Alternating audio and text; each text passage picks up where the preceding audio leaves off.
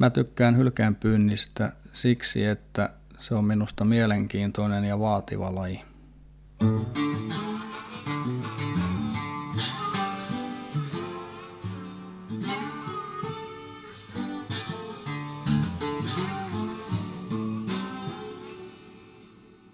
Tervetuloa Saappaat jalassa podcastiin.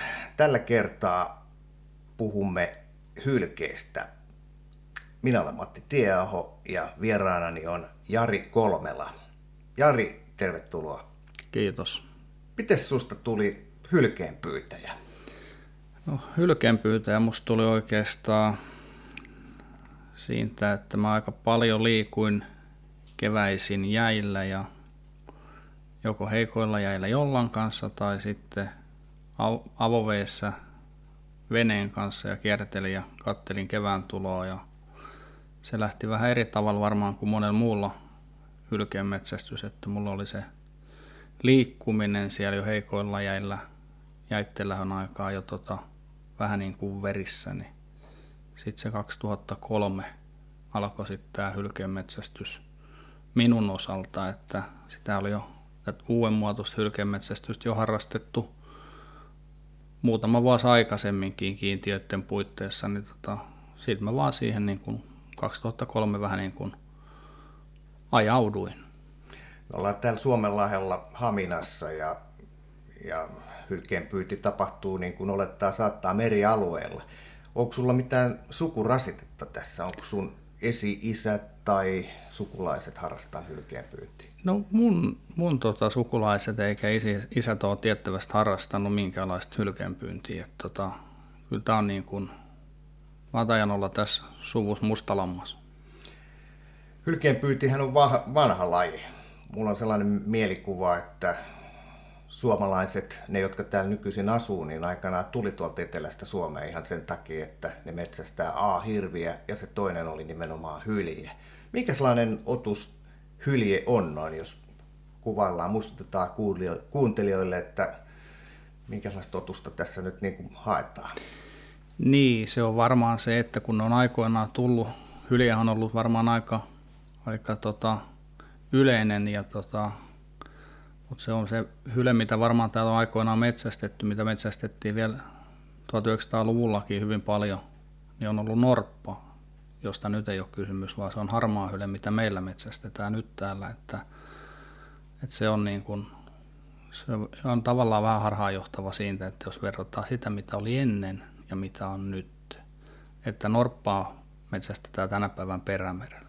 Me, me ollaan nyt tota, hallin perässä ja tota, nyt tällaiset lumet tai jäättömät talvet ja huonot talvet, niin tota, ne tekee sen, että se harmaahylkeet on täällä meidän vesillä niin, niin lähestulkoon koko vuoden. Niin norppia täällä ei ole ollenkaan, vai onko? No norppia on hyvin vähän. Norpilla ei oikein pesimisjäitä. Et meillä on huonot jäät ja nekin jäät, mitä on, niin toi laivaliikenne hajottaa ainakin tuolta keskiselältä kaikki jäät. Ja niin kuin muutamia norppia näkyy, mutta kyllä ne on kaikki melkein. Luulisin, että kaikki pesivät yksilöt lähestulkoon on mennyt Rianlahelta sekä Suomenlahelta, niin ne on mennyt Perämerelle, että sen takia sielläkin se, se kanta on varmasti voimistunut aika kovasti, koska siellähän niitä jo metsästetään. Siellähän niitä on tuhansia niitä norppia.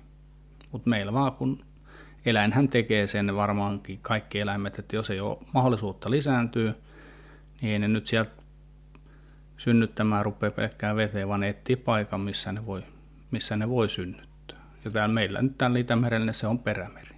Joo, jos, jos hylje ja norppa on vierekkäin tai samalla luodolla ja, ja mies lähestyy aluetta pyssyn kanssa, niin onko niissä jotain fyysisiä eroja, onko ne helppo erottaa toisistaan?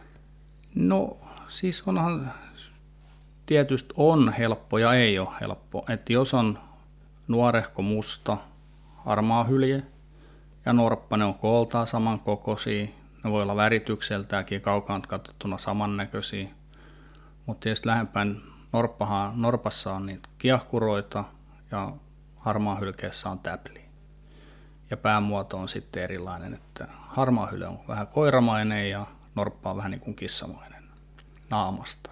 Mutta tota, mut norppa on kyllä yleensä, se on niin paljon arempi kuin harmaa hyle. Että, ja jäillähän siinä on sitten se ero, että norppahan on kiintojäällä ja harmaa hyle on aina yleensä avoverojassa. Joo. Mikäs kokonen tämmöinen halli on? Puhutaanko nyt tällaisesta karhun koko luokkaa olevasta otuksesta? No, se harmaa hyle uros voi painaa jopa 300 kiloa. Mutta etteihän siitä näy veessä yleensä kuin sellainen hevosen pää, pään näköinen, että se on vähän niin kuin jäävuori, että siitä ei näy kuin huippu, mutta tota, kyllä se todellisuudessa se voi olla iso. Niin, se on Suomen suurimpia riistaeläimiä. Joo, no se on. Se on nyt, itselle nyt ei ole sattunut paljon yli kaksi metriä pit, pitki, pitempiä halliin, mutta tota, kyllä ne sanovat, että paljon isompikin on. Jos hylkeellä on pituutta kaksi metriä, niin mitä se on painanut? Onko Jos... ollut puntari mukana? Ei, ei, ei ole puntari mukana. Että tietysti keväällä nyt tähän aikaan on karvanvaihto, no, niillä on ollut kiima-aika, se rasvapeite on aika ohut, että se voi olla isollakin hallilla, niin se voi olla, että sinne joku 2-3 senttiä rasvaa. Mutta sama hylehän voi painaa sitten syksyllä, kun se on oikein tankannut talveen varten, ja, niin tota, sehän voi painaa huomattavasti enemmän, mutta sitä mä en osaa sanoa, että kuinka paljon se, niin kuin, kuinka paljon se niin kuin toi kevätpaino ja syksypaino, niin paljon niissä on eroa. Me ollaan nyt täällä Pitäjän saaressa Haminassa ja jos me nyt lähettäisiin täältä hallia pyytämään, niin mitä varusteita tällaiseen retkeen tarvitaan? No, kaikista paras, paras mitä siihen tarvitaan on hyvä keli, tyynikeli. Ja se on, niin kuin oikeastaan, se on niin kuin oikeastaan kaikista tärkein, että sinne on ihan turha lähteä huonolla kelillä. Jos ajateltaan, että nyt lähettäisiin, nyt niin kuin viime viikolla oli tyynet kelit, niin ei se tarvi kuin vaikka pienen veneen ja kiväärin mukaan ja kiikarit, niin tota, niillä periaatteessa pärjää ja jonkunnäköinen nostokoukku. Tietysti perusasia pitää olla tietysti selvää, että pitää tietää minne menee ja osaa liikkuu merellä, että se vaatii niin kuin sen merenkulkijan taidon, että osaa mitottaa omat resurssin siihen. Että, mutta ei se, se ei ole mikään välttämättä mikään se, että sulla pitää olla jotain tai ei pidä olla jotain. Se riittää ihan vain, että sulla on vene ja venekiikarit ja pyssy, niin sillä, sillä pystyy aloittamaan. Ja nyt kun puhutaan veneestä, niin ei puhuta mm. mistään tiiskeristä tai keskimoottorista, vaan perämoottorista. Ei joo, ei se tota... Mulla mitä eniten mä käytän itteni on ollut ihan avovene, 440 pitkä lasikuituvene ja 9,9 heppanen perämoottori peräs, että sillä pääsee ihan, ihan kun lähtee hyvällä kelillä. Ta, mä oon oppinut sen, että kun toinen sanoo, että keli on nyt tyyni, niin se toiselle tarkoittaa jotain ihan muuta. Merellä yleensä on aina maininkeja kuitenkin. Miksi se keli on niin tärkeää, että se on lainausmerkeissä tyyntä?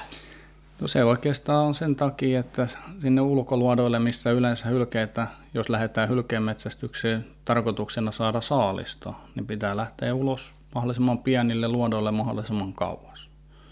Ja jos siellä on tuulta, niin sinne luodoille ei ole mitään asiaa päästä. Ja joskus voi olla myöskin tyyntä ja on iso maininki, niin sekään ei ole ihan välttämättä, että vaikka on tyyni, niin jos on vanhaa maininki, niin ei sinne ole mitään asiaa. Eli tarkoittaako tämä sitä, että sillä veneellä pitää päästä, pitää saada kovaa maata veneen alle, eli ampuminen tapahtuu luodolta? No joo, siis kaikista, kaikista parhaastaan se on tietenkin, jos pääsee ampumaan luodolta, luodolta rantaveteen tai luodolta toiselle luodolle. Mutta jossain tapauksessa tietysti voi ampua veneestä luodolle tai, tai miten nyt sitten jokainen kokeilee omalla tavallaan siinä nyt on kumminkin, kun hylettä ammutaan päähän, niin se joko yleensä jää tai se menee ohi.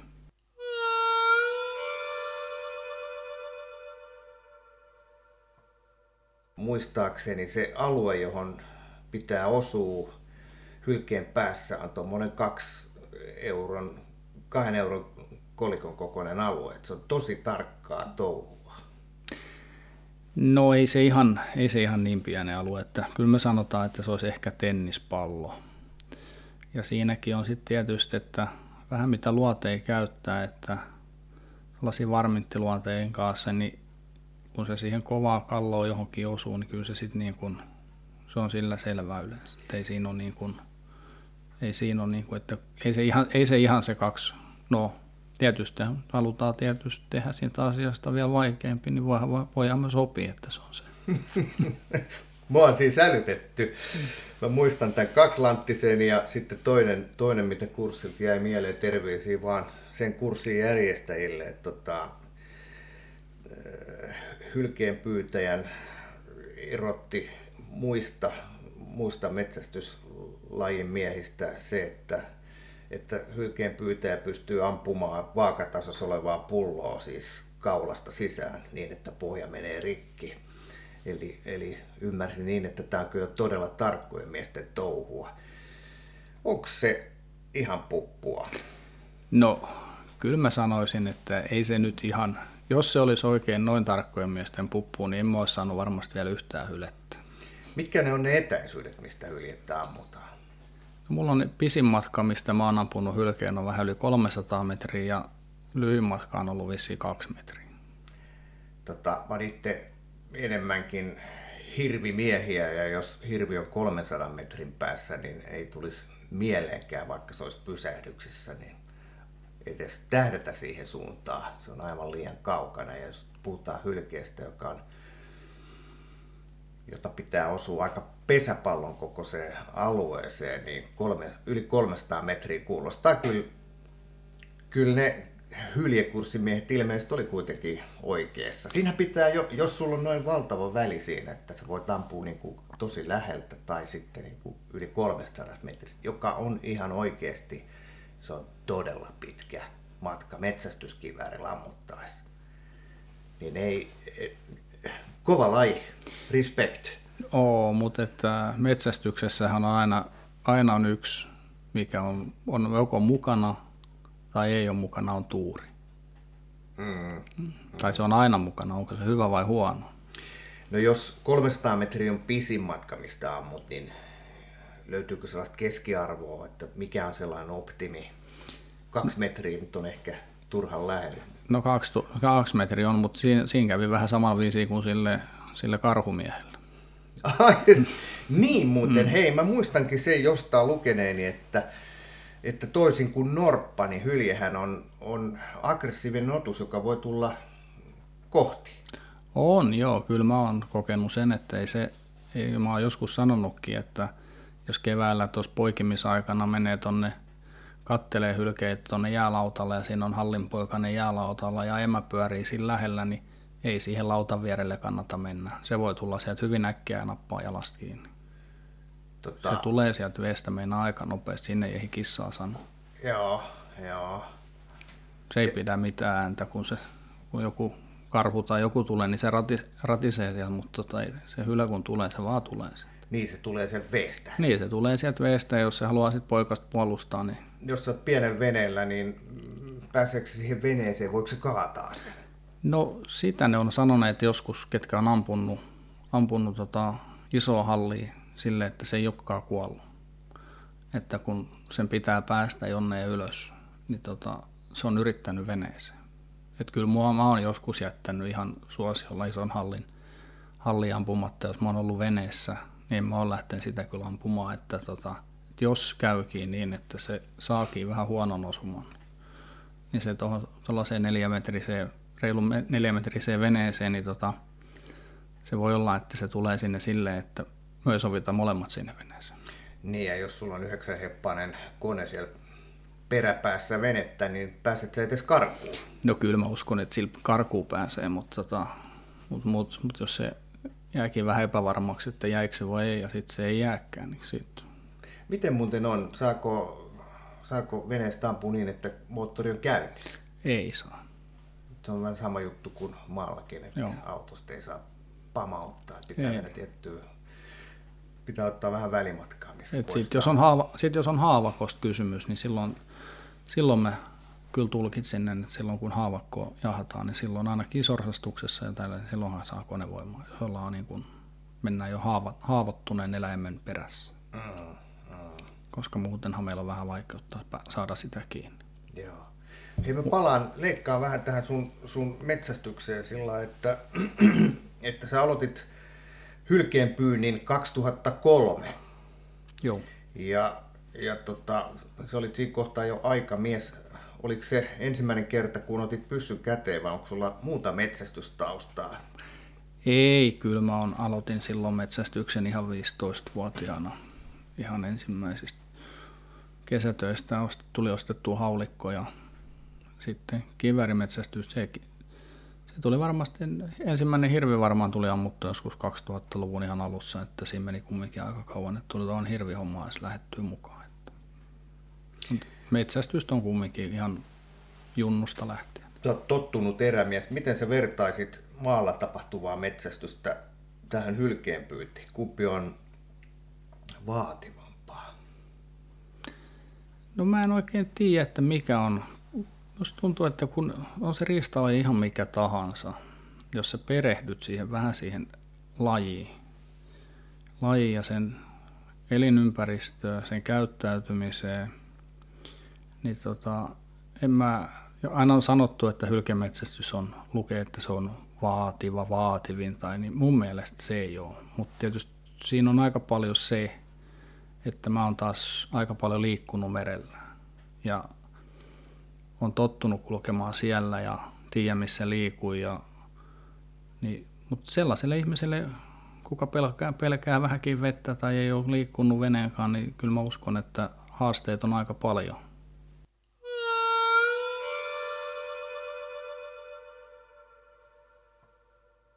Sä tuommoisen pikkuruisen veneen, 4,4 metrinen vene, ei ole missään tapauksessa iso, se on erittäin pien. Yhdeksänheppainen kone on erittäin pien, mutta se painallat ulkoluodoille. Ja nyt, mitä tarkkaan ottaa tarkoitat ulkoluodolla? Mennäänkö Haapasaaren leveysasteelle vai, vai ollaanko tässä lähempänä?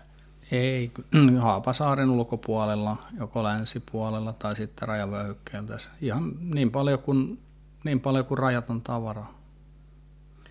Et ihan, ja sitten joskus on ihan sinne pyhtään rajalle asti, että ihan kaikki, mikä, tässä, kaikki mikä on mahdollista. Ja sitten sit jos on jää, jääkelit on vielä, niin sitten talousvesivyöhykkeelle.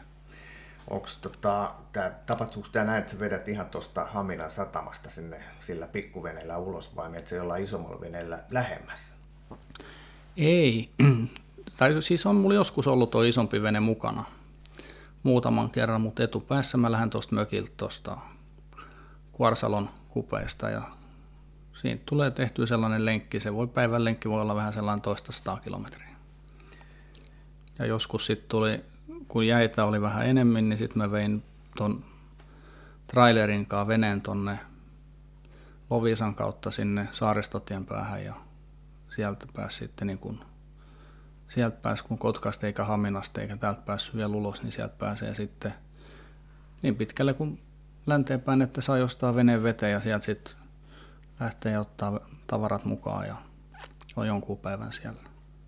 Tulee sitten tulee sit takaisin sinne, mistä pääsee. Onko tämä sellaista soolometästystä, oletko se yksin liikkeessä vai onko joku mukaan? No, kyllä mä yleensä, yleensä on niin kuin noissa aloituksissa varsinkin, niin tota on yksin. Että on, mulla joskus on ollut joku kaveri, mutta mä omalla veneellä, niin tällä pienellä veneellä, niin silloin mä oon aina yksin.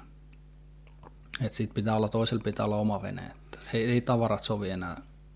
Ei tuollaisen viiden päivän tavarat ja aseet ja kaikki pensat ja ei ne sovi. Se on soolo. Se on, Soolosuoritus. Soolosuoritus oikeastaan. Ja se on paras Joo. vaihtoehto ainakin mulla.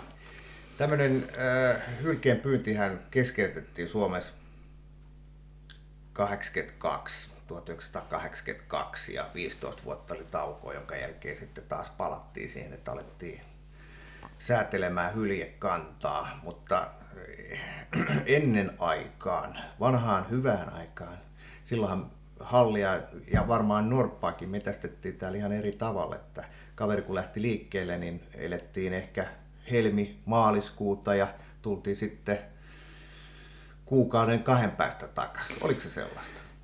No, mitä mä nyt on kuullut, ja, ja oikeastaan Hallihan rauhoitettiin jo 70-luvulla. Okei. Okay. Ja Norppahan rauhoitettiin 80-luvulla. Ja nyt kun aloitettiin metsästys uudestaan, niin nythän aloitettiin harmaa hylkemetsästys. Nyt Norppaahan täällä meillä ei ole niin kuin aloitettukaan Norpan metsästystä ollenkaan. Tämä oli nyt pieni lisäys. Joo. Mutta joo, nehän on ennen metsästänyt pitkiäkin matkoja.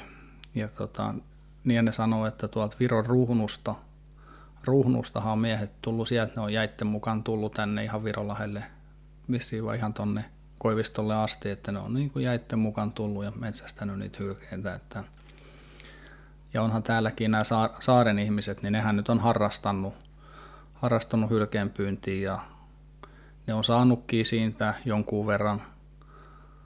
Silloin maksettiin tapporahaa niin sen mukaan, mutta tota, mitä mä nyt on perehtynyt esimerkiksi Suursaaren tuloihin, niin ei, ei hylkemetsästys rahallisesti ole enää 1900-luvulla ihan älyttömiä kultakaivos ollut enää, että, että ei se ole näytellyt enää ihan hirveän suurta osaa. Et Sakari Pälsin kirja Suomenlähden jäältä vuodelta 20 jo kertoo siitä aika hyvin, että tota, et kyllä se on niin kuin ollut vähän silloinkin jo vähän sellainen harrastus ja haettu vähän maaliöljyä, vähän ruokaa, koska norpan pyynti on alkanut Matin päivän aikaa pesäpyynnillä.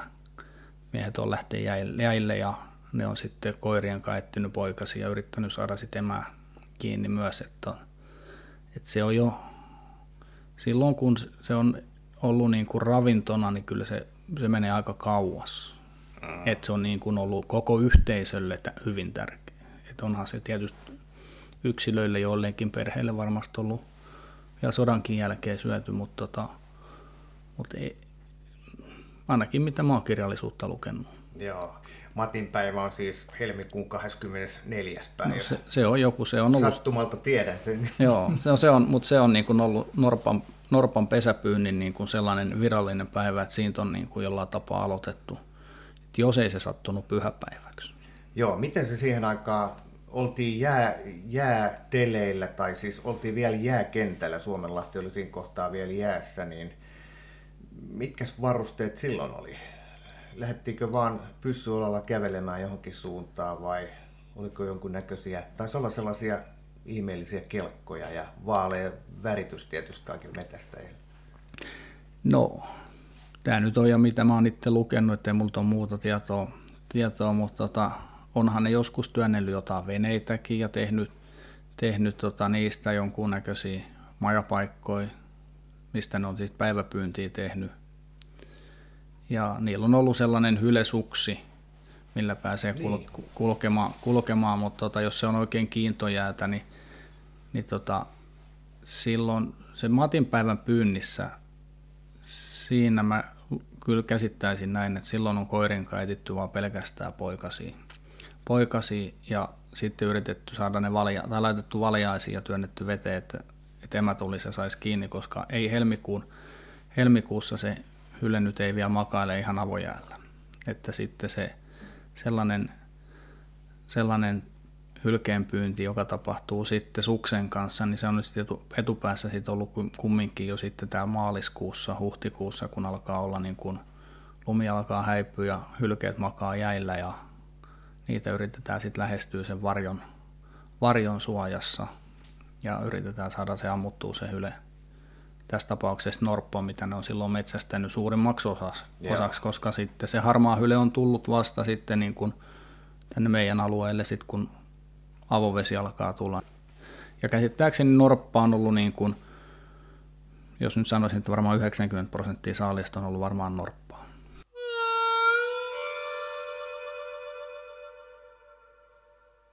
Miten jos leikataan takaisin tähän nykyaikaan, niin kun sä tuolla sen pienen veneen kanssa liikut, niin missä, missä näyttäisi olevan eniten hallia tällä hetkellä. Me ollaan täällä Suomenlahden itäisissä osissa ja äh, mulla on yksi merenkävijä tuttu, joka, joka sahaa Porvoon ja Venäjän väliä, niin se sanottu, kun rajan yli kun menee, niin tuolla Suomenlahden itäisessä pohjukassa on ihan valtavasti hylkeitä. Onko sulla tällaista käsitystä, että siellä rajan takana niitä olisi enemmän?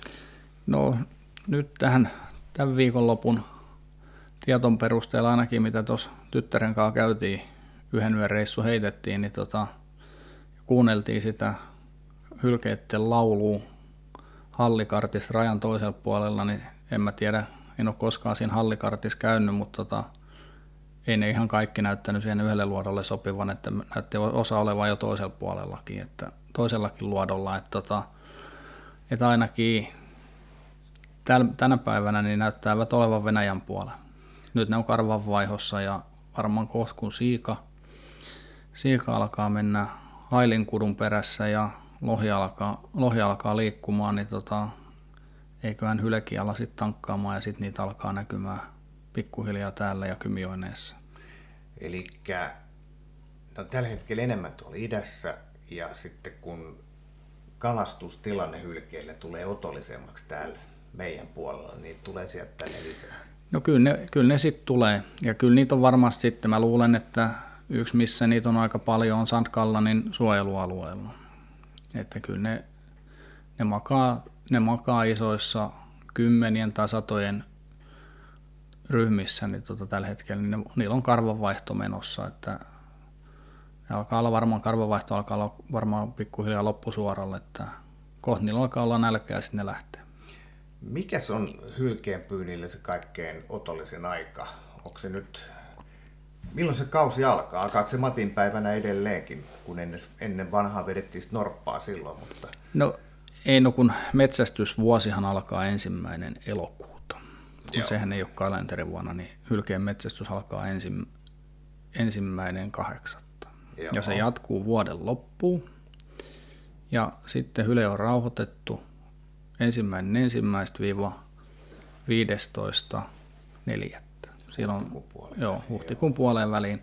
Se, se metsästyskaus on muuten koko vuosi, mutta siinä on se sellainen rauhoitusaika, missä sitten harmaa hyle poikki jäälle siinä huhtikuun, huhtikuun, anteeksi maaliskuun aikana. Ja tota, sitten se tulee muutaman viikon päästä heti kiimaa uudestaan. Että tota, siinä on sellainen synnytys ja uuden, uuden al- alun aika, missä tota, se on rauhoitettu. Joo. Ja sitähän hylehän sehän, se kehittyy se sikiö vähän aikaa ja sitten se menee sellaiseen lepotilaan ja se alkaa sitten taas syksyllä uudestaan. Silloin on sellainen kaksivaiheinen tämä raskaus. Joo. Ja sit, sitten niin kaikista paras aika hylkeen metsästykseen on justis heti kun heti kun alkaa keväällä rahoituksen jälkeen. Huhtikuun Huhti, Huhtikuun 16. päivä. Et siinä, silloinhan suurin osa saalista saadaan huhtikuussa, toukokuussa. Se on niin kuin, jos tilastojakin katsoo, katsoo vaikka omia tilastoja tai katsoo valtakunnallisia tilastoja, niin kyllä se niin kuin siinä on niin kuin se suurin, suurin niin kuin piikki. Niin kuin oikeastaan kaikissa metsästyksissähän, niin oli se sorsastus tai hirvin jalotuksessahan ne yleensä se piikki tulee ja siitähän se on loivasti laskeva.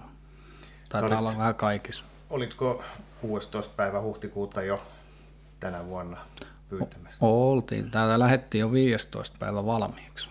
Joo. Silloin mulla oli nyt kaveri. Mä otin tänä vuonna otin ihan sukeltajan mukaan, että, että nyt voidaan, niin kuin, voidaan ihan surutta kokeilla, että tota, ampuu vaikka tuohon.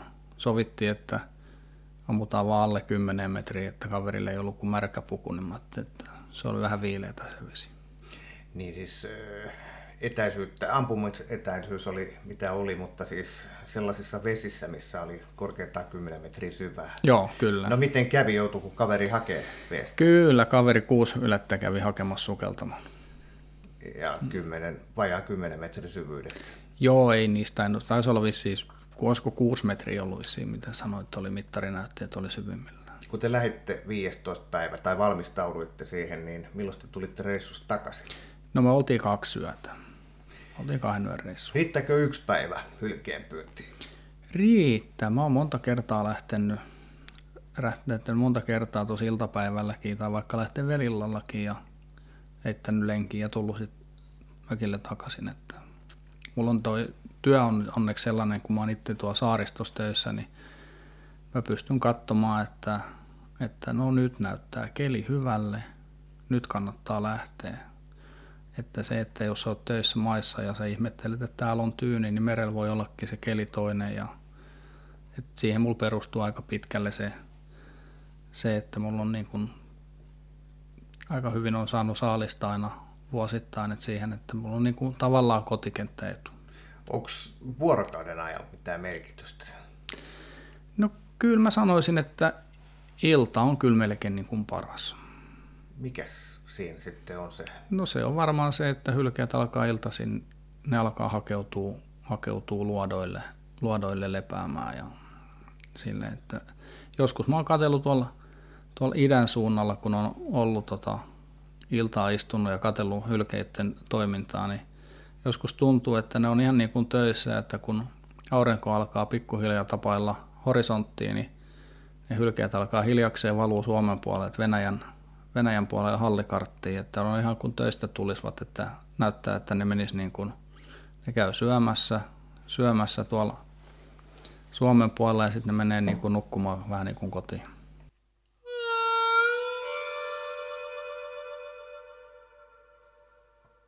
Minkälainen otus hylje on? Öö, jos mä nyt vertaan vaikka hirveä, joka mulle on kaikkein tutuin saaliseläin, niin mun mielestä hirvi on aaso huono näköinen, öö, kuulee hyvin ja on, on aika sellainen suoraviivainen, että, että mm, miten mä sanoisin, ei se nyt maailman fiksuin eläin ole. Ja, ja tota, se, miten se tarkkailee ympäristöä. Tietysti nyt puhutaan ajo, ajopyynnistä, jolloin saattaa olla koira perässä, jolloin, jolloin tota, ei paljon jouda sivulle katsomaankaan. Mikälainen se hyliä on? Onko se ovella fiksu, varovainen? No sanotaan näin, että se on varmasti ihan sama kuin kaikissa muissakin, että mitä isompi, mitä vanhempi, sen viisaampi ja sen arempi.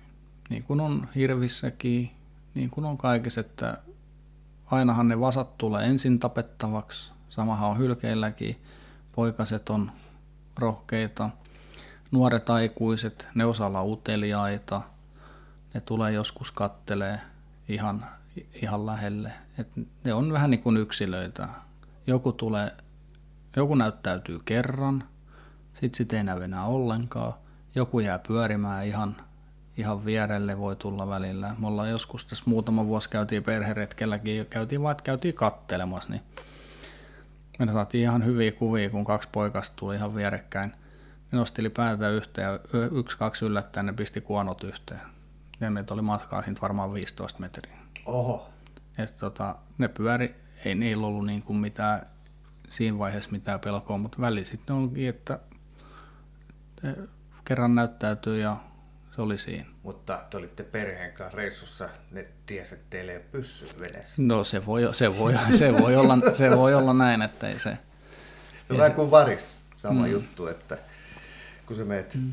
pihalle ja näet variksi vaikka kuin paljon, niin, niin tota, ne on siinä niin kuin ei mitään. Mutta sitten jos on aikaa, jolloin varista saa ampua ja sulla on pyssy kädessä, kun sä meet ulos, niin ei niitä näy missään. Niin, riittää harjanvarsikin. Niin, joo, mm. ne, on, ne on tosi, Tosi fiksuja. Meillä, meillä sama, reissu, sama reissu, kun oltiin sitten, niin siinä tytöllä kävi sitten, tuli vähän pientä meripahoinvointia, lähettiin sitten, se oli syksyyn, lähettiin sitten, otettiin, että lähimpään mennään, että mennään luppiin maihin, että se oli jotain jo syyskuuta ja saadaan kovaa jalkojen alle, että, että loppuu se pahoinvointi ja mentiin luppiin, Luppi on se viimeinen saari oikeastaan ennen Suursaarta siellä Haapasaaren, Haapasaaren länspuolella. Ja menin maihin ja katsottiin, että no tuossa pyörii yksi hyle.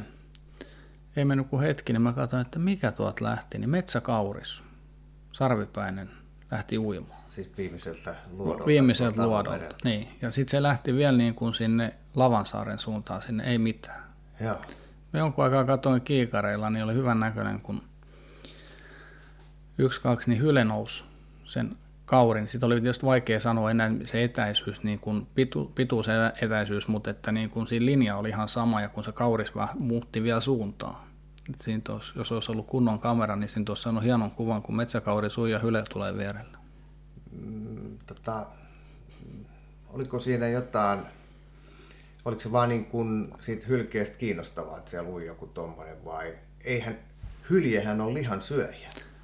Joo, ei en mä, kyllä mä luulen, että se varmaan tuli katsoa, että mikä vetelee tällaisilla pienillä tikuilla ja näin, että vähän, vähän väärät on vehkeet näihin, näihin hommiin. Joo, joo. Mutta että ei, siis nehän on tutkinutkin, että Ylehän, Ylehän on syönyt hahkoja esimerkiksi. Joo. Et, mutta en mä nyt usko, että eiköhän se kauris varmaan päässyt, tuskin se hyle sitä syö. Tai sitten jos ajatellaan tällä Walt Disney-tyyliin, niin hylje tuli siihen viereen alkoi ohjailla vähän niin kuin delfiinit, että me tuohon suuntaan, että se Lavansaari on tuolla.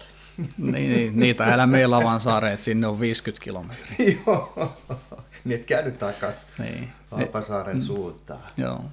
Joo. Aika kauas on, on kauris mennyt, jos on sinne saakka mennyt. Mikäs kokoinen luoto se lupi on? Luppi on, ei, olisiko se nyt hehtaariikaan, jos ei nyt, ei siellä yhtään Siis puuta. sata kertaa. Sata kertaa sata, voi olla ehkä enemmän, mutta ei, ei paljon enempää. Joo. Se eikä siellä ole yhtään puuta, että pikkasen heinää jotain. Että en mä tiedä, mitä ne siellä olisikaan. Olen joskus nähnyt hirven tuolla Kirkonmaa ja Haapasaaren välillä. Varmaan Haapasaaresta tulossa Joo. mantereelle, mutta tota, kaurissa. Oliko se kauris vai valkohäntä peura? Kauris, kauris. kauris. Jessus sentään. Ei, kyllä nekin, kyllä nekin näköjään ui. Joo. Miten sä kuvailisit, nyt mennään metsästystilanteeseen, sä lähestyt, lähestyt hyljettä, niin, niin tota, onko se valpas, onko se luonteeltaan sellainen, nyt jos ollaan vaikka illan suussa liikkeellä ja se valmistautuu ilta nokosille, niin minkälainen otus se on? No siinä on just, jotkut lähtee puolesta kilometristä veteen, jotkut ei meinaa lähteä millään veteen, poikaset on toki naisia, ne voi päästää, ne voi päästää ihan muutama kymmenen metriä. Se voit päästä samalle luodollekin. Ja isoissakin on se, että jotkut voi olla, että ne menee veteen. Kun se meet lähelle, niin ne tuleekin katsomaan sinua ihan vaikka 10-15 metrin päästä. Silloin sä pääset sen ampumaan. Et tota, ja jotkut sitten ne häipyy, että sä et näe niistä sen jälkeen vilausta. Mm. Onko niillä hyvä näkö? Kuulo, tiedätkö, miten ne no, niinku havaitsee? Mä en oikein tiedä, että minkälainen, kai niissä kuulee jonkunlainen on, koska sen ulvonnan vara vaan kuulee, koska tuskin ne siellä muuten ulvoisivat siellä. Tota... Niin, nyt puhutaan siitä hylkeen laulusta. Mm. Kun te olitte siellä, mikä se paikka oli, mistä kuuntelitte? No me kuunneltiin tosiaan silloin tuossa, ihan tosi rajan pinnalla tuossa Pöysärin luona, niin siitä kuunneltiin, kuunneltiin kun tuota välillä aina sellainen sopiva tuulenvire tuli sieltä kaakon suunnasta. Sitten se kuului, mutta sitten kun taas tuuli vähänkin kääntyi, niin sitten ei kuulunut. Se Miten sä kuvailisit hallin ulvontaa? Onko se vähän niin kuin susi ulvois vai jotain ihan muuta? No siinä on ehkä vähän sellaista, jotain kuin vähän kuin koira ulvois tai sellaista, Joo. sellaista ulvomistahan se on sellaista wow, Liittyykö wow, se wow. tähän kiima-aikaan ja näihin Ei- touhuihin? Vai? Ei, ei, ei, koska kiimahan nyt on ohi. Joo. Kiimaahan on nyt kymmenen kuukautta, että se ei ole, jo- mä en tiedä mi- mikä siinä on siinä. Kun ne laumas siinä on, niin ne ulvoo siellä. Joo. En mä tiedä, kutsuuko ne sitten toisiin vai? Miten sä kuvailisit tällaista elämystä, kun kuulee hylkeen ulvonnan? Onko se, onko se tota, hieno elämys? No on, on se kyllä se silleen on ihan tota, sitä ei kumminkaan kuule ihan, ihan joka päivä, ei edes välttämättä joka vuosi.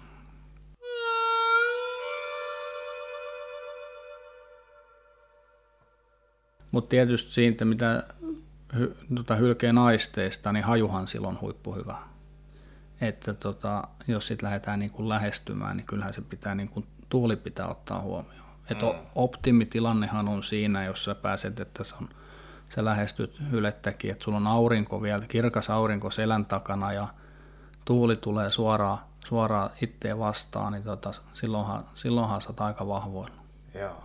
Niin kuin, niin kuin metsästyksen nyrkkisääntö taitaa olla kaikessa muussakin metsästyksessä. Kyllä, kyllä. Minkälaiset vaatteet pitää olla, kun menee pyytää yli? No, mitä mulla nyt on ollut, niin mulla on ollut ne vaatteet, mitkä mulla on sattu mukaan olemaan.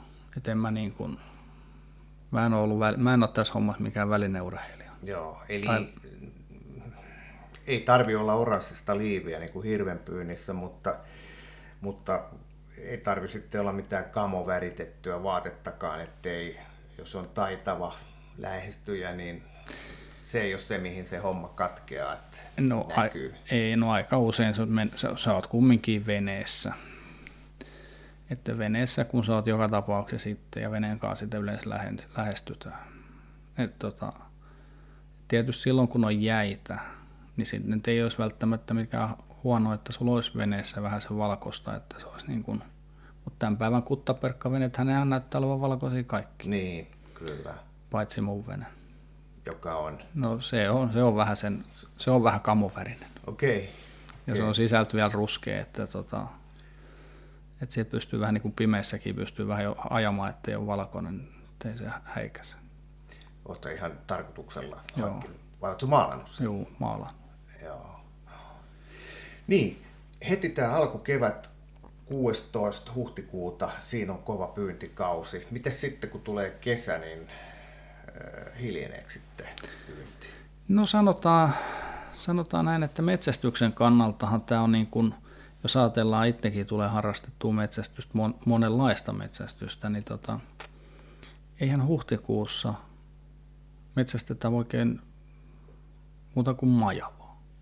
Mm.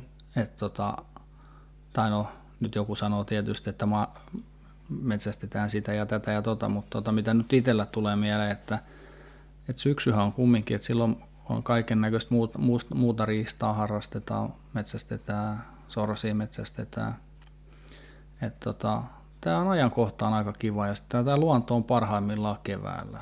On auringonpaistetta, yleensä päivät pitenee ja tota, se, se hylkemetsästyksessä ainakin mulla on kaikista kivoa, melkein se hylkeen etsiminen, että siinä vaiheessa kun sä näet sen hylkeen ja saat sen hylkeen, niin sä tiedät, että se tekee, teettää sulle töitä. Aikaisemmin sä saat istua veneessä, kiikaroida, jos on jäitä, pääset niiden välissä ajelemaan ja kattelee luontoa, mutta sitten kun sä amput sen hylkeen, niin sanot, että jaha, no tässä se taas riemu repes. Kuulostaa tosi, tosi, tosi houkuttelevalta sillä mm. Pitäisikö mennä uudestaan sinne kurssille ja hoitaa tämä homma hima. Onko se niin, että pyynti on tämmöistä lisenssihommaa, ettei niitä noin vaan ammuta? Ei se enää ole. Se oli. Se oli, mutta nykyään meillä on, nykyään tämä on jaettu, on jaettu Suomenlahteen, onko sitten Saaristomereen ja Perämereen. Ja meillä on niin kuin jokaisessa on Suomenlahdella on kiintiö, onko se 144 vuoden kiintiö. Tai 144 hallia. Ha, joo. Mm-hmm.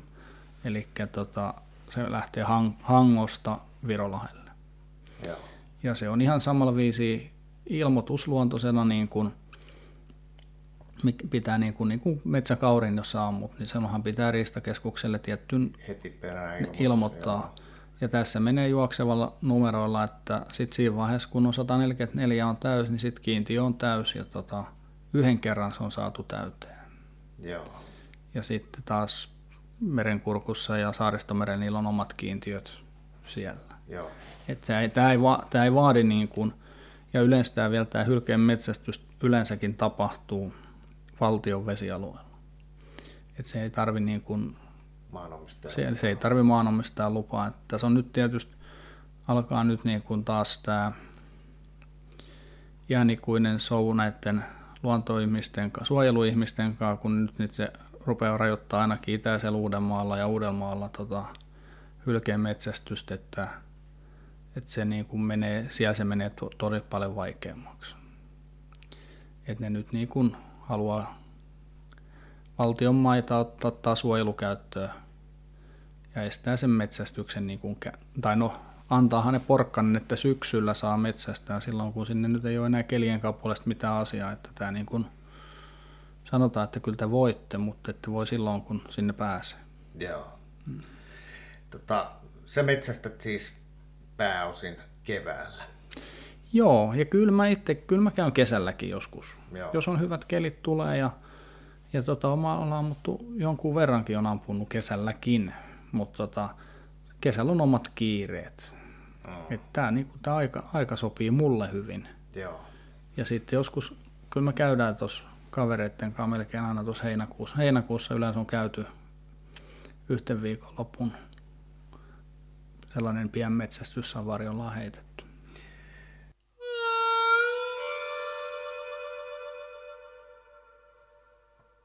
Sulle tähän metsästystapahtumaan liittyy tämmöinen eränkäynti-elementti vahvasti, eli hylkeenpyynti ei ole niin, niin kuin saattaa joku ymmärtää, että, että kalastaja menee oman loukun lähistölle ja odottaa, että hylje tulee ja hakee kalat sieltä pois. Sun metsästys ei ole siis tämän tyyppistä. No, totta kyllä se tavallaan on, kun mä oon itsekin ammattikalastaja. Ammattikalastaja kans ja tota, kyllä mä oon oman loukultakin ampunut niitä hylkeitä, kun mulla on lohenpyynti lisenssit itselläkin. Ja tota, tiedän, että mitä ne tekee ja mitä vahinkoa ne tekee pyydyksille ja tota, mitä, ne, mitä se tekee saaliille, jos ne päivystää siinä niin kuin suaukoneilla kuin maalivahti, niin tota, kyllä ne kerää. Tietysti eihän yksi hyle syö kuin tietyn määrän, mutta jos se tota, parvinkin ajaa pois siitä niin tota, ja se yhden niistä ottaa, niin kyllähän se voi olla, että se, siinä voi mennä vaikka 100 kilokin lohta kalastajalta. Niin, et kyllä mä, kyllä mä niin kuin en mä niin paljon hylkeitä tarvis välttämättä, mitä mä tulee niitä metsästettyä, mutta tota, kyllä mä itse pidän vähän niin kuin kannanhoidollisenakin sitten vähentämistä. No sama juttuhan se on hirvien suhteen, että mistä, mistä siinä on kyse, niin siitä, että pidetään kanta kurissa.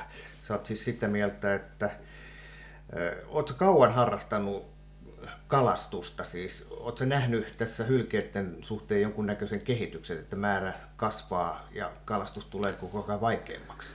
No, mä mä 2006 ollut niin kuin ammattikalastajana. Eli 13 vuotta? Joo, niin tota, ja silloin mä aloittelin, kaksi vuotta mä kalastin ihan tuollaisilla perinteisillä lohirysillä. Ja ensimmäisen vuonna mä sain ihan hyvän saalin. Et silloin ei niin kuin ollut mitään oikein ongelmaa seuraavan vuonna niin tota, en mä, se, se, oli niinku ihan se oli niinku katastrofi. Sieltä niinku pelkkiä päitä sieltä tuli ja sitten ne repi ne rikki. Ne kalathan meni sitten niistä reistä läpi ja et tota, ei, ei sitten ollut mitään muuta mahdollisuutta kuin siirtyä tällaisiin hylkeen kestäviin rysiin. Ja niissäkin on nyt ongelma just se, että ne ei kalasta ehkä ihan yhtä paljon. Ja tota, kyllä nekin, ne repii niitäkin. Hmm. Et tota, kaikkihan ei ole sit hylkeen kestävää, että ne kyllä ne niitä ketsun kulmia ja kaikki ne, kun jahtailee niitä kaloja, niin kyllä, siellä, kyllä niitä saa parsia sieltä. Että, et kyllä niistä, kyllä niistä kalastajille ongelmaa on. Onko hylje sellainen, että kun se menee, jos se menee itse sinne lohiloukkuun, niin jos se mistä se tulee sieltä takaisin? Tuleeko sama no, reitti? No se, se niin fiksu? No se tulee joko samaa reittiä tai sitten se, tai sitten se ei tule sieltä ulos. Et tota, joskushan niillä on käy, että ne, ne ei vaan sitten löyvää enää pihalle. Et se on niin kuin joku rysässäkin, niin niitä voi. Mutta nythän niissä on, tänä päivänä on esteverkot, että isot hylkeet nyt ei enää niin kuin, ne ei pääse sinne kalojen, kalojen tota kimppuun. Että alkuperäisessä ne pääsi niin kuin siihen – viimeiselle reijälle asti, mutta sitten ne hajotti sieltä kaikki nielulangat. Ja... Hmm. Mutta hyli ei pääs verkosta tai tota, siitä havaksesta läpi. No se, se, se, ei me, se ei pääs siitä läpi. Se ei pääs siitä läpi, että kyllä se niin vahvaa on. Että... Ja joskus niitä oli niitä yleansoja, että sinnehän se jäi niin kuin elävänä, että sehän pitää olla se, jos siinä on ansa, niin sehän pitää olla sellainen, että se pääsee hengittämään. Joo. Että sitä ei saa hukuttaa, vaan sitten se ammutaan. Joo. Jos tota, kun tämä hyli on mulle niin eksoottinen laji, niin minkälaiset leuat, hampaat silloin, kun tuossa aikaisemmin puhuttiin siitä, että se voi, voi vaikka purasta? No siinä, ne hampaathan on samanlaiset, kun ottaa tuosta ison koiran purukaluston, niin nehän on, ne on isot raateluhampaat. Mutta läpi havaksen ei tulla. No ei, kyllä toi dynama on, dynama on niin kova lankaa, että se ei oikein se ei, se ei siitä, ja sitten se on kumminkin, se on sen verran pieni se silmä, että se ei välttämättä sitä saa sille ihan suuhun. Suuhun, mm. joo. joo. Että pahimpaan jälkeen, mitä mä oon nähnyt, niin ne melkein kun ne kynsiin, ne, kun ne raapii niitä, niin se lähtee se lanka vähän juoksemaan.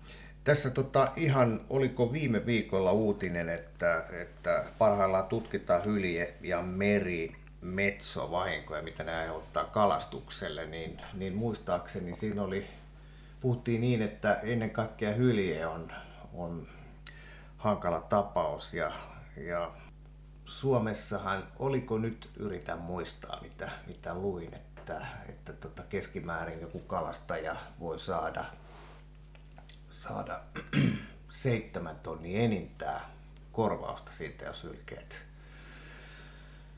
vaikeuttaa kalastusta. Ja keskiarvotasolla niin kuin oikeasti sillä kolme ja puolen tonnin kieppeillä. Mutta sitten tämän tutkimuksen mukaan se vahinko on kalastaja kohti luokkaa 20 000 euroa, niin kuulostaa aika hankalalta yhtälöltä olla kalastaja. No, se on tietysti jo, tämä, se on niin kuin, se on, onko, se nyt, onko se, meneekö se nyt sellaisella nimellä kuin hylesietokorvaus? Joo. Ja silloin sun pitää olla niin kuin, ammattikalastajat ja jaetaan tänä päivänä ykkös- ja kakkosluokkaa. Ja ykkösluokka on se, mikä tienaa niin kuin vähintään 10 000 euroa vuodessa tai 30 000 kolmessa vuodessa. Ja niillä on oikeus saada, sitä, saada se hylesietokorvaus.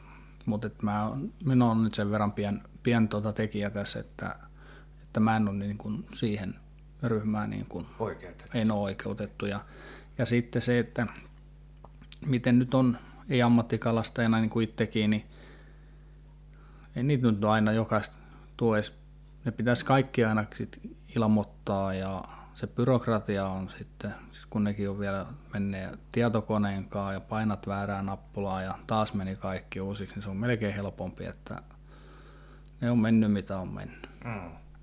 Mutta kalastat kuitenkin, oletko sitä mieltä, että hylje kantaa pitää, pitää kurissa, että sehän on pikkasen noussut, ei niinkään Suomen alueella, mutta Itämeren alueella kantaan jonkun, jonkun syklin aikana, oliko se nyt kolminkertaistunut.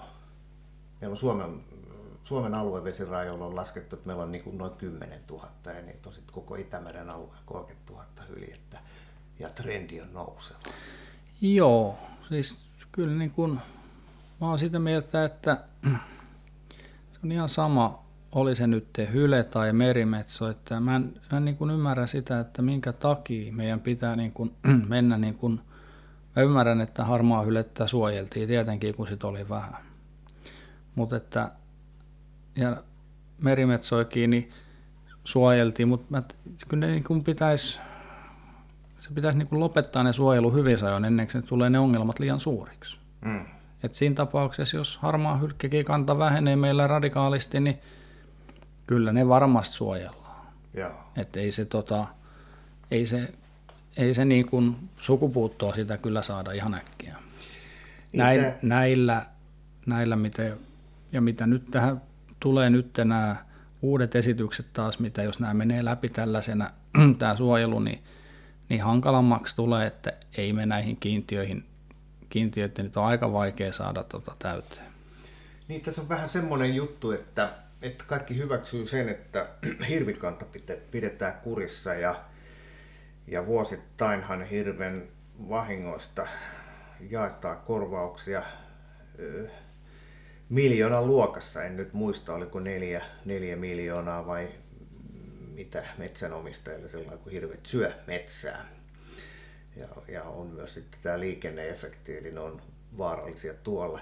Mutta tavallaan se hirven liian ison kannan aiheuttama uhka kohdistuu niin moneen ihmiseen, että se jotenkin ymmärretään paremmin kuin sitten taas tuolla merellisessä erämaassa elävä halli, Itämeren hyljä, joka, joka sehän on söpön näköinen otus ainakin valokuvissa ja siitähän ei ole tavalliselle ihmiselle mitään haittaa. Sitten on jotenkin helpompi, helpompi mystifioida sillä, että tämä on eläin, jota ei saa metsästä. No joo, onhan se selvää, että tuloksista me nähdään suoraan, että monta hirvikolaria on vuosittain ja kuinka monta henkeä se vaatii. Se nyt on ihan selvää, että ihminen hän nyt on laittanut ihmisen edelle kaikkea muuta. Et tota, ja se, että mikä hylkeessä on söppöä, kyllähän mäkin kun on katsonut taas tätä uutisointia, niin senhän nyt näkee, että kuka sen uutisen kirjoittaa. Että jos, se kirjo, jos sen kirjoittaa tietty instanssi, niin siihen laitetaan harmaa hylkeen kuutti. Sitten jos sen kirjoittaa kalastajat, niin sitten sinne laitetaan iso, isohampainen, ruma oikein iso harmaa hyle. Mm. Vaihtoehdothan on siinä, että se on ihan, että mi, jos halutaan niin kuin kansaa tota, vedota, niin siihen laitetaan nyt, voidaan kirjoittaa mistä kirjoitetaan, mutta kuva otetaan sellaiseksi, että se puree.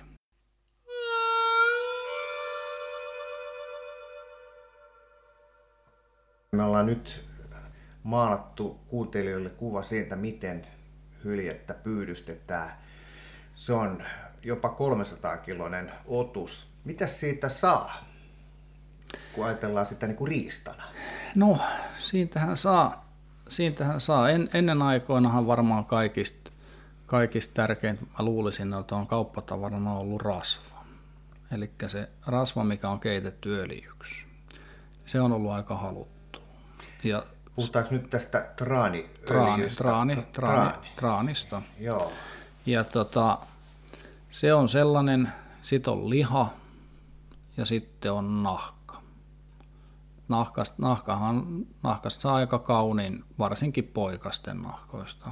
Isoista nahkoista nyt ei välttämättä niin kaunistuu, mutta tota, siinä on ne oikeastaan ne kolme elementtiä, mitä siitä niin kuin...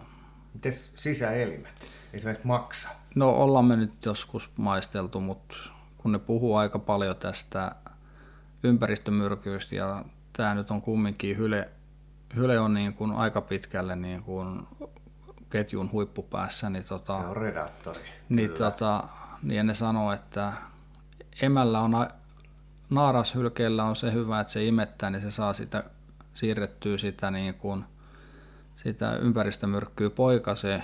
Ja tota, mutta uroksilla niin se joutuu vie sen loppuun asti. Joo.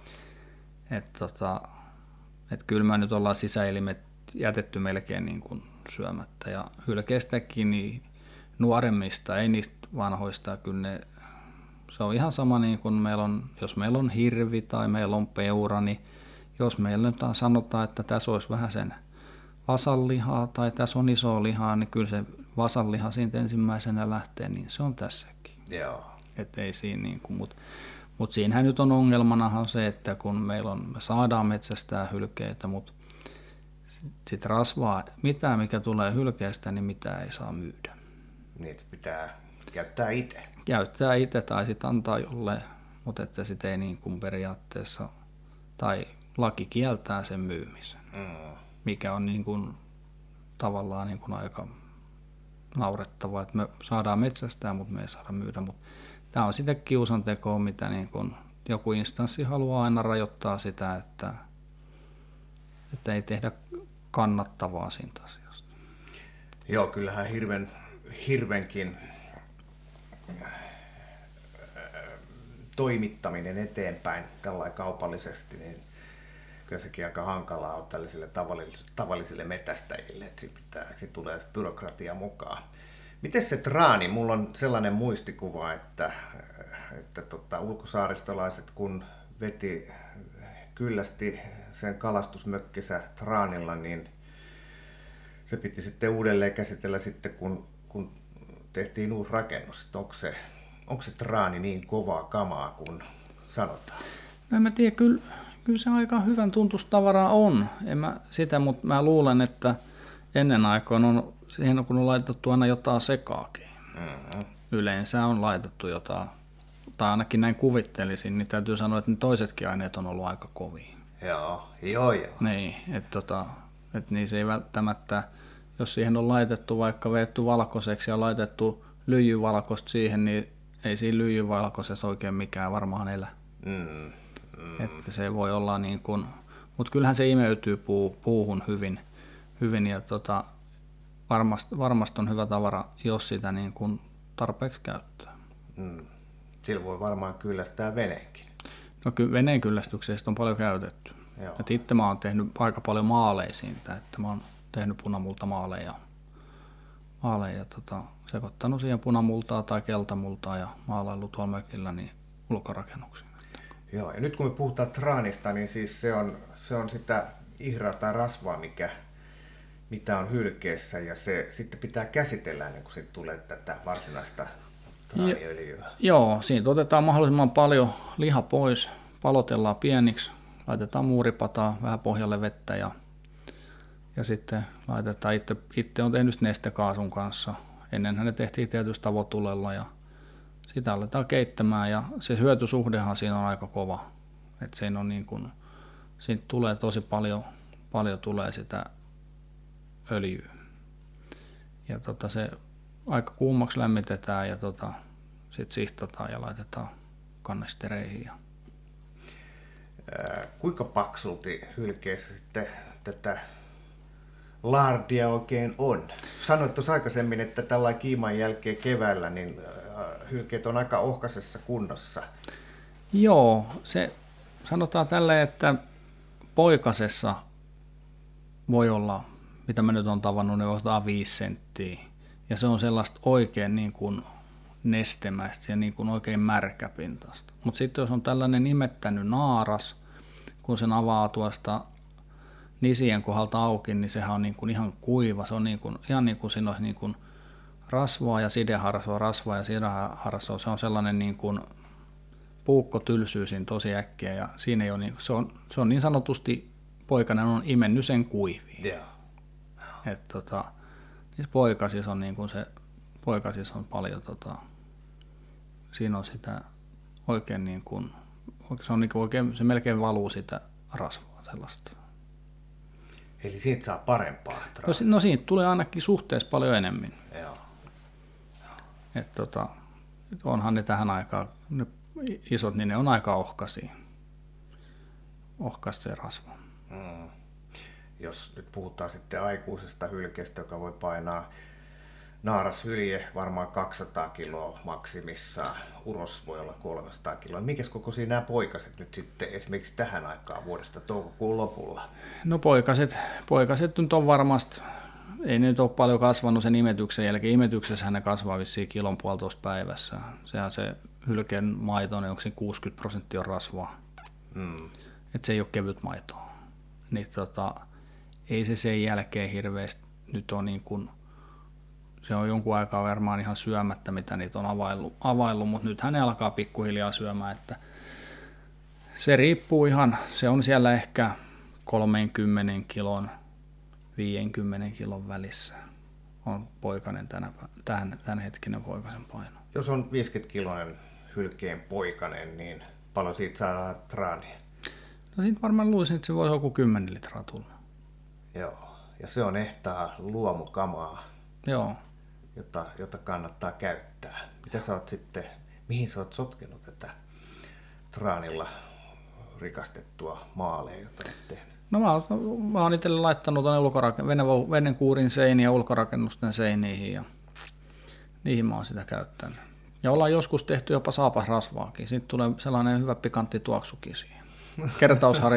Kertausharjoituksissa Kapiainen tuli sanoa, että täällä on vähän eksoottinen tuoksu, kun lämmiteltiin, lämmitettiin nahkasaappaat ja veettiin lämpöiselle hylkerasvasta tehtyä saapasöljyyn. Täällä on eksoottinen tuoksu. Mm.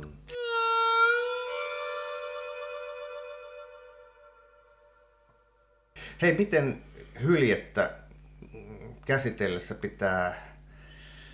Äh, sitten ei paljain käsin käsitellä hyljettä muistan tämmöisen, onko se hylje, bakteeri vai mistä puhutaan sillä että no, hyli... kauhuje, kauhujuttuja? No hylje sormeksihan sitten sanotaan. Siinä on joku, siinä on joku bakteeri.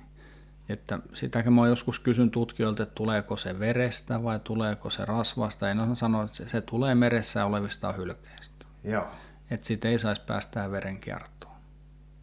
Että kyllä niin kuin, kyllä kumihans, kertakäyttökumihanskat ja viiltosuojahanskat, niin on ihan hyvät olla käyttämässä. Että jos sattuu olemaan, että on, it, on niin kuin haava sormessa tai, tai sitten kävisi silleen, että vetäisi sit viillon. viillon omaa sormeen, niin tota, kyllähän se niin kuin, onhan siihen tota, jonkunnäköinen lääkitys, mutta siinä voi jäädä vähän, vähän vissiin niveliin jäykkyyttä. Että. Niin, mä muistan tämmöisiä kauhujuttuja, että entisaikaan kun, kun hylkeenpyyntireissut kesti vähän kauempaa, niin, niin jos sai tällaisen hyljesormen, eli sai tämmöisen tartunnan, niin, niin kipu saattoi olla niin, niin raju, että hylkeenpyytäjä saattoi leikata oman sormen poikki. No niin, mäkin olen kuullut, tällä, mä olen jo kuullut tällaisen samanlaisen tarinan, että en tiedä, onko Urbanin legenda vai pitääkö paikkaansa, mutta että onhan niitä varmasti kaiken näköisiä tapahtunut. Hylje on lihansyöjä, se pitää nyt muistaa, ja se syö siis kalaa, kalan, liha, kalan lihaa. Se ei ole kasvissyöjä, eikä silloin minkäänlaista tällaista luontaista vihollista. Eli ainoa, ainoa joka kantaa pystyy säätelemään, niin, niin on varmaan, varmaan metsä, metsästäjä. Et, muuta uhkaa, sille ei ole paitsi tietysti ilmastonmuutos, no, joka no, on aina no, no harmaa hylkeellähän ei ole niin kuin, harmaa hylkeellähän nyt ei ole sitä ongelmaa, kun sehän poikii myös maalle. Mutta tota, sen verran mä nyt korjaisin, että mä luulen, että sillä on yksi uhka, on merikotkat. Ja tota, ainakin mitä mä nyt on vähän lueskellut ja ollaan vähän löydettykin tuo sellaisia harmaa hylkeen poikasia, mitkä on tota, olisi vähän sellaista viitettä, että, että tota, merikotkat vois niitä, niitä vähän vähentää. Et kun ne tulee, merikotkahan muuttaa tänne hyvin aikaisessa vaiheessa ja tota, kun ne poikii jäälle ja tämäkin on niitä käynyt kattelemaan ennen, tota, ennen metsästysaikaakin, joskus hydronkaa käynyt kattoa, niin kyllä siellä vaan niiden jäävarten huippujen päällä, silloin kun jäitä on, niin kyllä niitä merikotkat siellä päivystää ja tota, itse en ole nähnyt, että ne olisi ollut ihan poikasen kimpus, mutta sellaisia jälkiä ollaan nähty kyllä hylkeistä, että, että tota, joku terävä näitä on vähän raadellut ja se, se me nyt ollaan joka tapauksessa tiedetty, vaikka taas jonkunlainen instanssi väittää, että ne olisi niin kuin kalaverkot, mitä niitä tekisi, mutta tota, ei kellä ole niin teräviä lankoja. Et niitä on ollut sellaisia vähän viileltyjä, viileltyjä poikasia löytynyt tuolta. Jäiltä jäiltä. Että niillä on niskas ollut sellainen niin kuin skalppeerattu viilto, ja kyllä me ollaan aika pitkälle nyt tultu siihen tulokseen itse ainakin, että se olisi niin kuin merikotkan tekemiä. Ja nyt tänä vuonnakin yhden hylkeen poikasen, minkä ampusin, niin se oli päälailtaan, niin se oli, se oli ihan niin kuin mätää märkivä, että joku, joku siihen nyt oli antanut aika kovasti kipeätä. Joo. Mutta tietysti jos hylkekin tai kotkakin iskee siihen ja jos se hyle pääsee veteen, niin eihän se kotka sitä enää sit saa. Joo, minkä kokoisia hylkeitä ne No ne on, poi, ne on poikasia sellaisia noin 340 kilosia, mitä ne on, mitä mihin on tällaisia jälkiä ollut. Yksi Norpan poikahan silloin laitettiin vielä korkea saareekin ne elävänä, se oli vielä elävänä, se jouttiin lopettaa sitten siellä. Voisiko tässä olla yhteys tähän lisääntyvään merikotkakantaan, että hylkeet on enemmän? Niin No nythän ainakin viime viikollahan ne puhui just sitä, että nuoret merikotkat, jos ne selviää siihen asti, kunnes hylkeet, hylkeet tulee poikimaan, niin sitten ne on niin kuin tavallaan sen talven ne on selvinnyt, koska ne saa sitten, saa sitten tota, niistä poikasista niin tota, lisää evästä. Ja sitten tähän aikaan vuodestahan nyt on ruokaa yllin kyllin mm. Että meillähän nyt on jo lisääntynyt merikotka tosi paljon, että meilläkin on tuossa tota, viime vuonnakin niin oli silleen, että pesät toiselle näki et tota, kyllä, niitä on, kyllä ne on lisääntynyt, mutta että, en mä tiedä, hyväksyykö tota, luonto luketa että se, että niitä on niin paljon, kun niillä on omat laskutavat, että ei ne välttämättä usko, jos nähdään, että tässä on pesä, niin ne voi sanoa, että protokollan mukaan ei voi olla.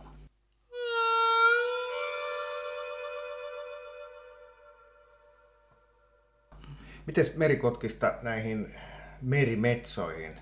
Mikä se merimetson yhteys kalastajiin on, että ne on jotenkin uhkaa?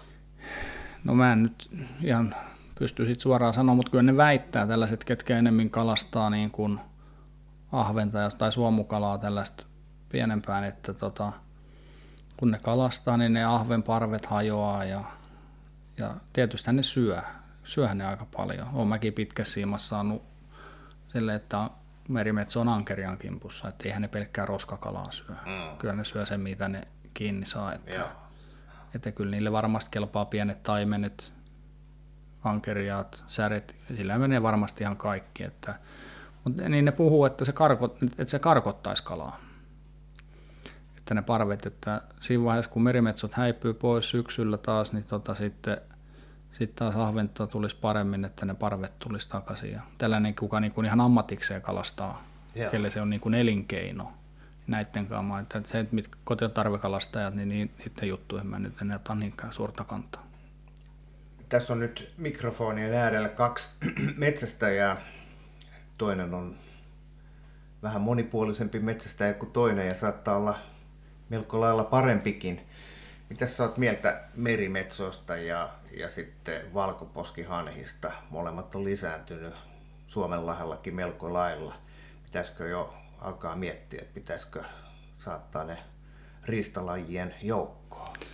No, kyllä mä oon, mä oon kyllä sitä mieltä, että ne voisi ihan hyvin laittaa. Ihan hyvin ja varsinkin tuo valkoposkihanhi, kun mä oon joskus sanonutkin, että me voitaisiin ihan hyvin ampua tätä meidän Suomella olevaa valkoposkihanhen kantaa, että ammuttaisiin sitä vaikka tuossa, kun sorsastus alkaa, niin siitä lähtien ja kuukausi kaksi ja sitten siinä vaiheessa, kun arktinen muutto tulee, niin siinä lopetetaan se, lopetetaan se toi valkoposkihanhen metsästys, niin silloinhan se tota, silloin ei ainakaan mene sekaisin, mm. koska eihän ne sieltä tule, ei ne vielä elokuussa sinttu, eikä varmaan syyskuun alu, syyskuussakaan, että saataisiin sitä omaa kantaa täältä vähän niin kuin vähennettyä, koska tämähän nyt alkaa, ei se nyt tuntuu olevan mitään järkeä, että ne melkein tulee uhittelemaan, että jos tehdään jotain, niin nurmikkoon, niin ne on ensimmäisen lannottaa sitä. Joo.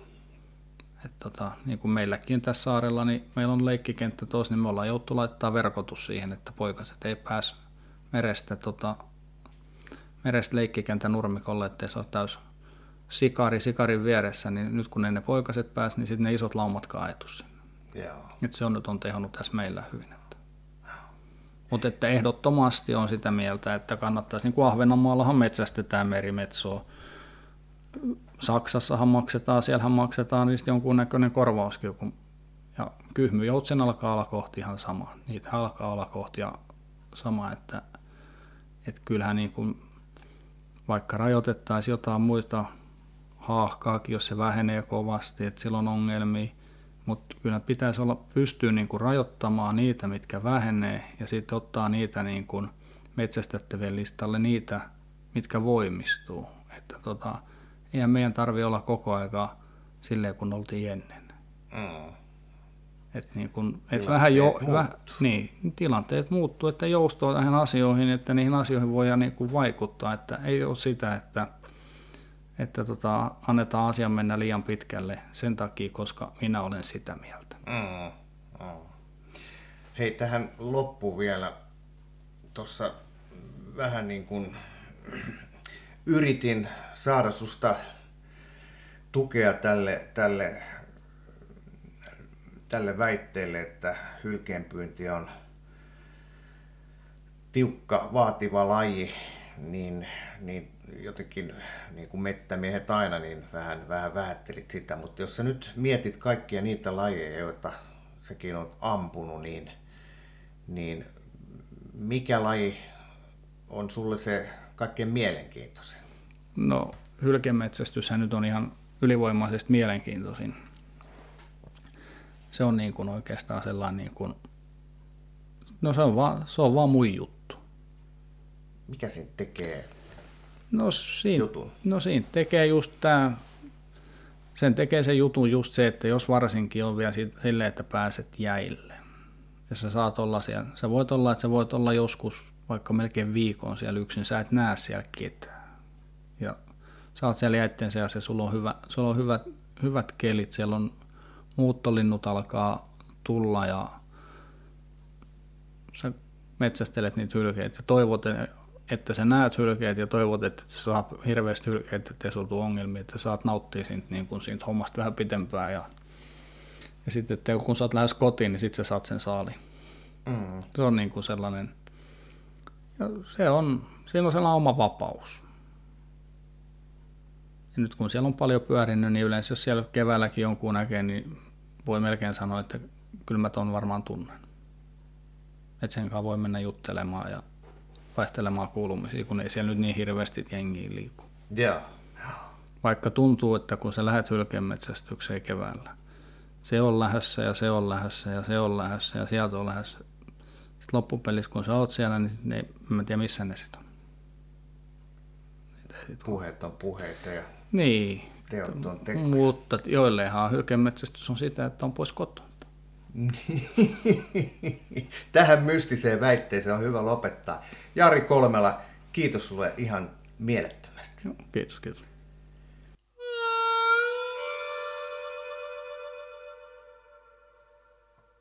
Jos haluat ottaa kantaa jo esitettyihin lähetyksiin, voit tehdä sen ääniviestitse soittamalla ja lähettämällä viestin WhatsApp-numeroon 040 51 904 39.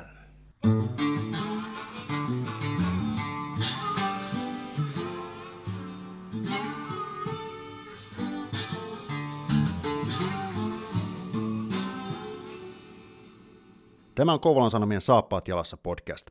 Pysy ajan tasalla paikallisista asioista ja tilaa Kouvolan Sanomat diginä edulliseen tutustumishintaan osoitteessa kouvolansanomat.fi kautta podcast-tarjous.